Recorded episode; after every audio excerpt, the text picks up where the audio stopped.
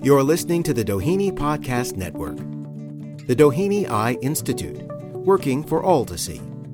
Your host is Jody Becker. My guest is Dr. Tara McCannel, an ocular cancer surgeon and director of the Ophthalmic Oncology Center at UCLA.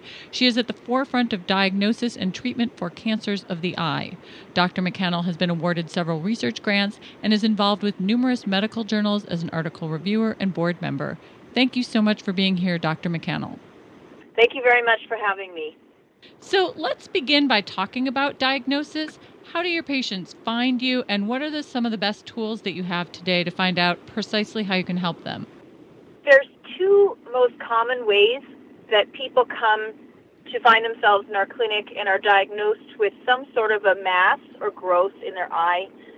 The first way is that the mass or the growth is starting to affect a person's central vision and they start to lose their sight or the vision gets blurry. So the person will go see their eye care provider, and it is realized shortly that the patient has a suspicious mass or a lesion that is involving the center vision. And we see a lot of people like that.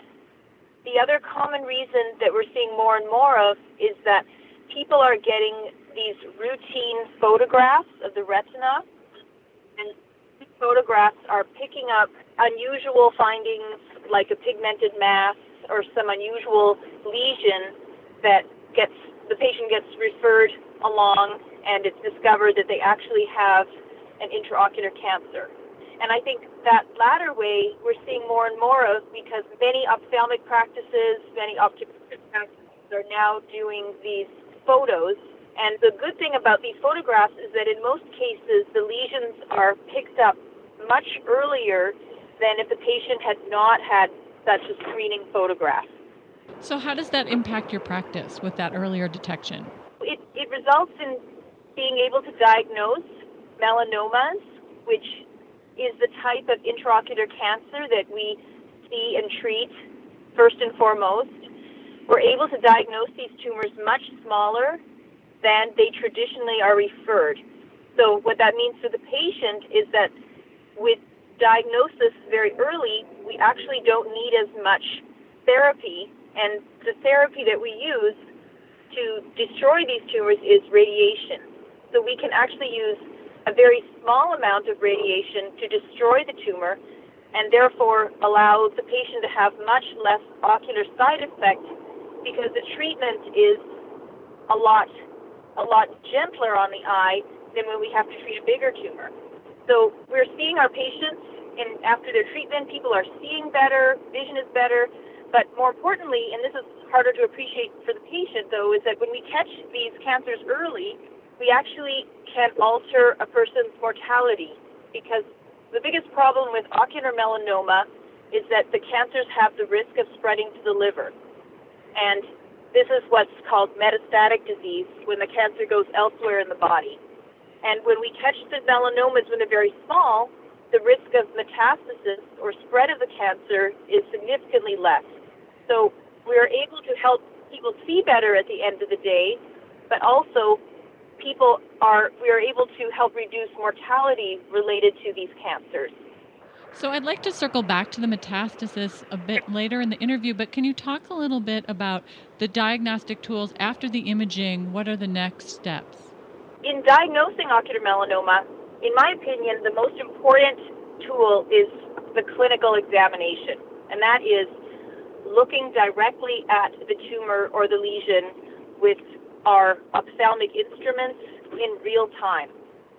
Our imaging tests are wonderful in that they provide additional information about the composition of the tumor, the different reflectivity patterns that we see in tumors, for example, with ultrasound, some of the imaging techniques, um, ocular coherent tomography is a way that we can actually look at very fine cross sections through tumors, and all these provide additional supporting information. But I, I really believe that the most important tool is the clinical exam. So, you know, if somebody has something unusual and it's detected on a photograph, a lot of times seeing the person and seeing and examining the eye in real life gives much more information. And our, our test we use are very important. I think that the test that's probably the most important, if, if I could only use one diagnostic test in addition to my clinical exam, that would be our ophthalmic ultrasound, where we look at the actual sound waves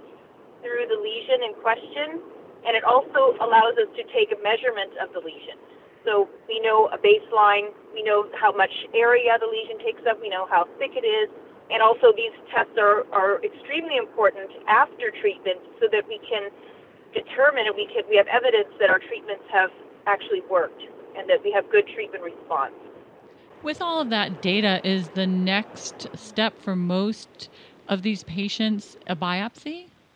Unlike a lot of oncology in the rest of the body, the diagnosis of an ocular melanoma is actually made on clinical grounds. And that means we look at the patient and we get the diagnosis. There are, of course, some cases that are sort of borderline where it kind of looks a little bit like a tumor, but maybe it's something benign. And in those significantly smaller number of cases, doing a biopsy often is helpful. But we actually don't use routine biopsy to make a diagnosis in ocular oncology. We now use biopsy to obtain tissue that we can run tests on to make a molecular prognostication.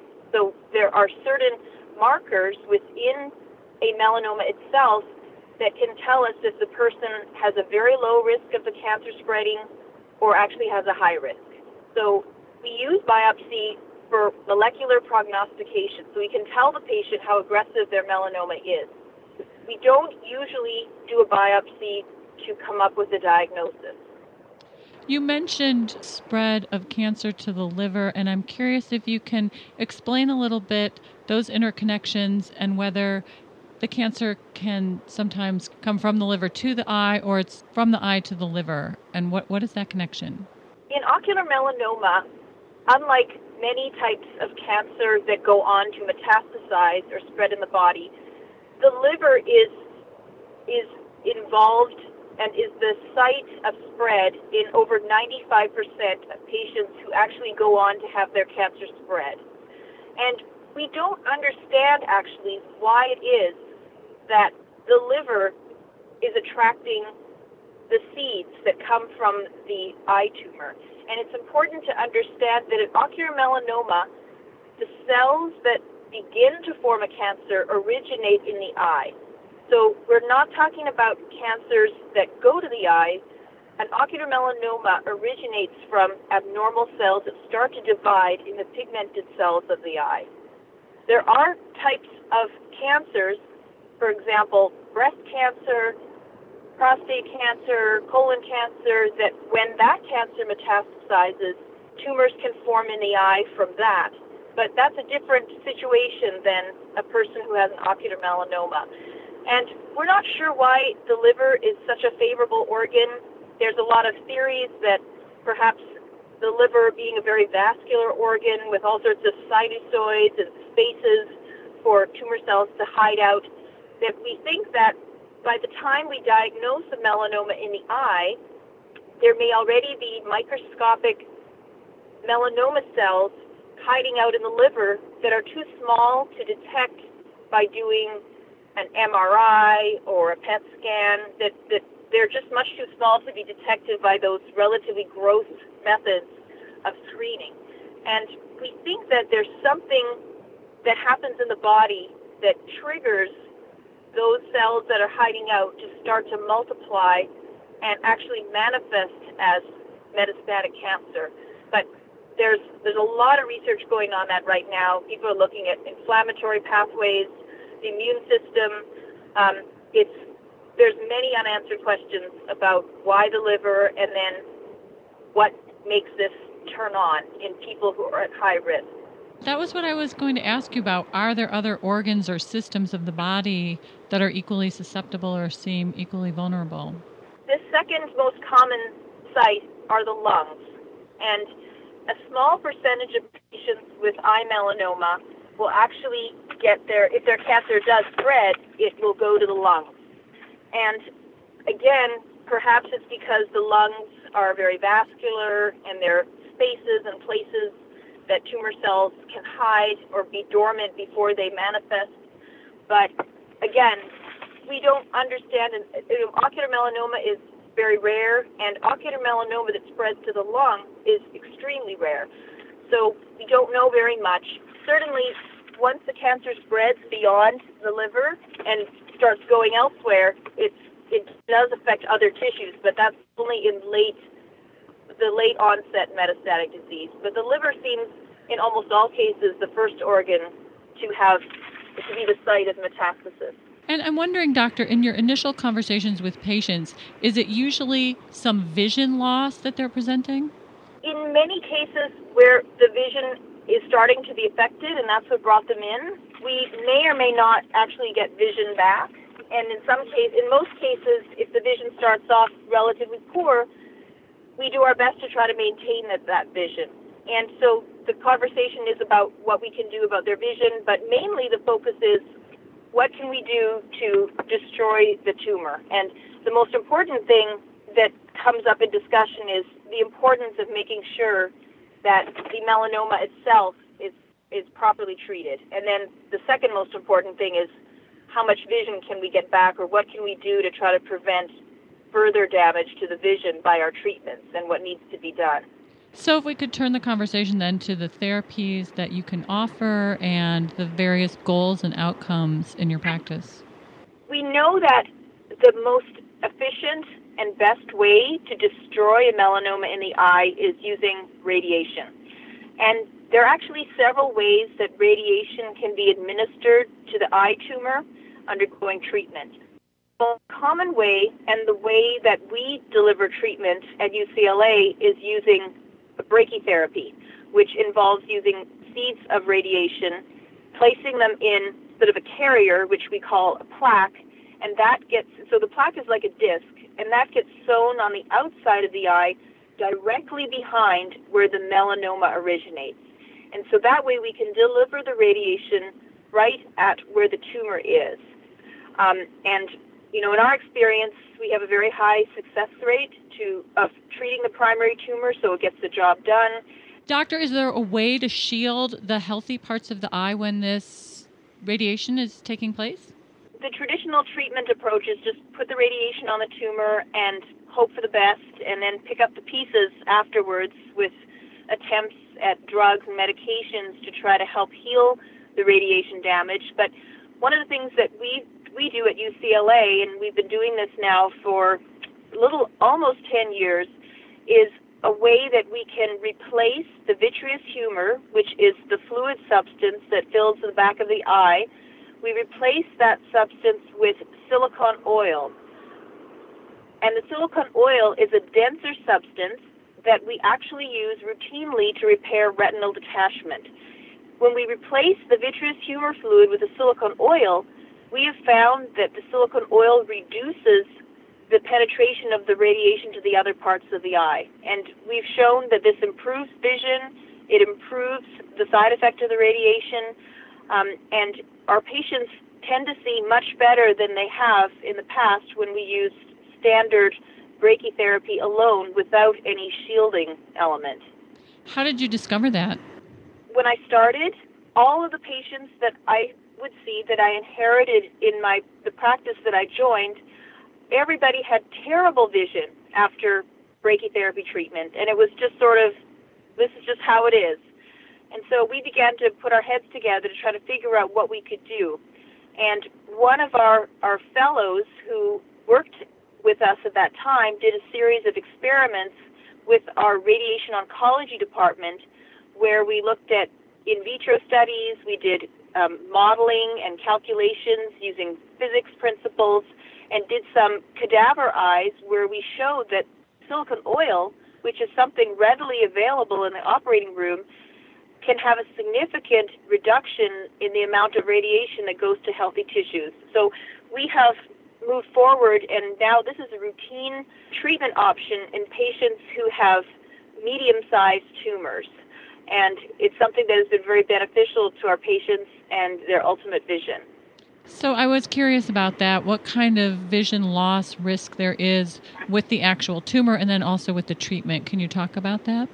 How much the tumor itself will damage the vision depends most importantly on what the location of the tumor is. So if the tumor started off in the periphery, so that's affecting the patient's side vision, the patient is not likely going to notice, or certainly the effect of that location, the effect that location of the tumor is not going to impact a person's overall vision. However, if the tumor started at the macula, which is the part of the retina that's responsible for central sight, then there's a higher chance that the person will have reduced visual acuity because the tumor and the tumor tissues involved the central and critical structures of the eye. Now, that being said, if a person has their central vision affected, many times the peripheral vision is maintained. So when the patient uses both eyes together, they can still have very good overall vision. I'm wondering if the early detection has allowed you in your practice to treat earlier and so loss of an eye or loss of vision has declined as far as one of the outcomes?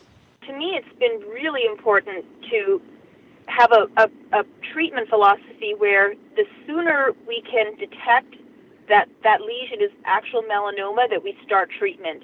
As I mentioned before, you reduce the amount of treatment necessary so the eye receives less radiation and, and we can actually alter mortality if we destroy the tumor when it's at when it's at its smallest.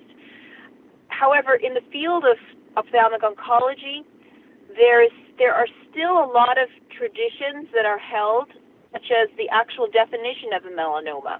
I know that at some centers, a melanoma will not be diagnosed until the lesion itself is beyond a certain arbitrary size number.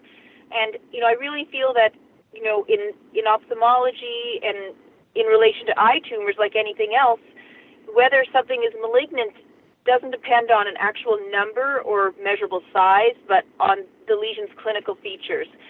So we definitely have been able to treat smaller and smaller tumors, mainly because of early detection and because there seems to be some greater awareness about the health of one's eyes. And I think largely this is influenced by these, photog- these photographs that are taken on routine eye exams because people just want to confirm that the, their, the backs of their eyes are in good health.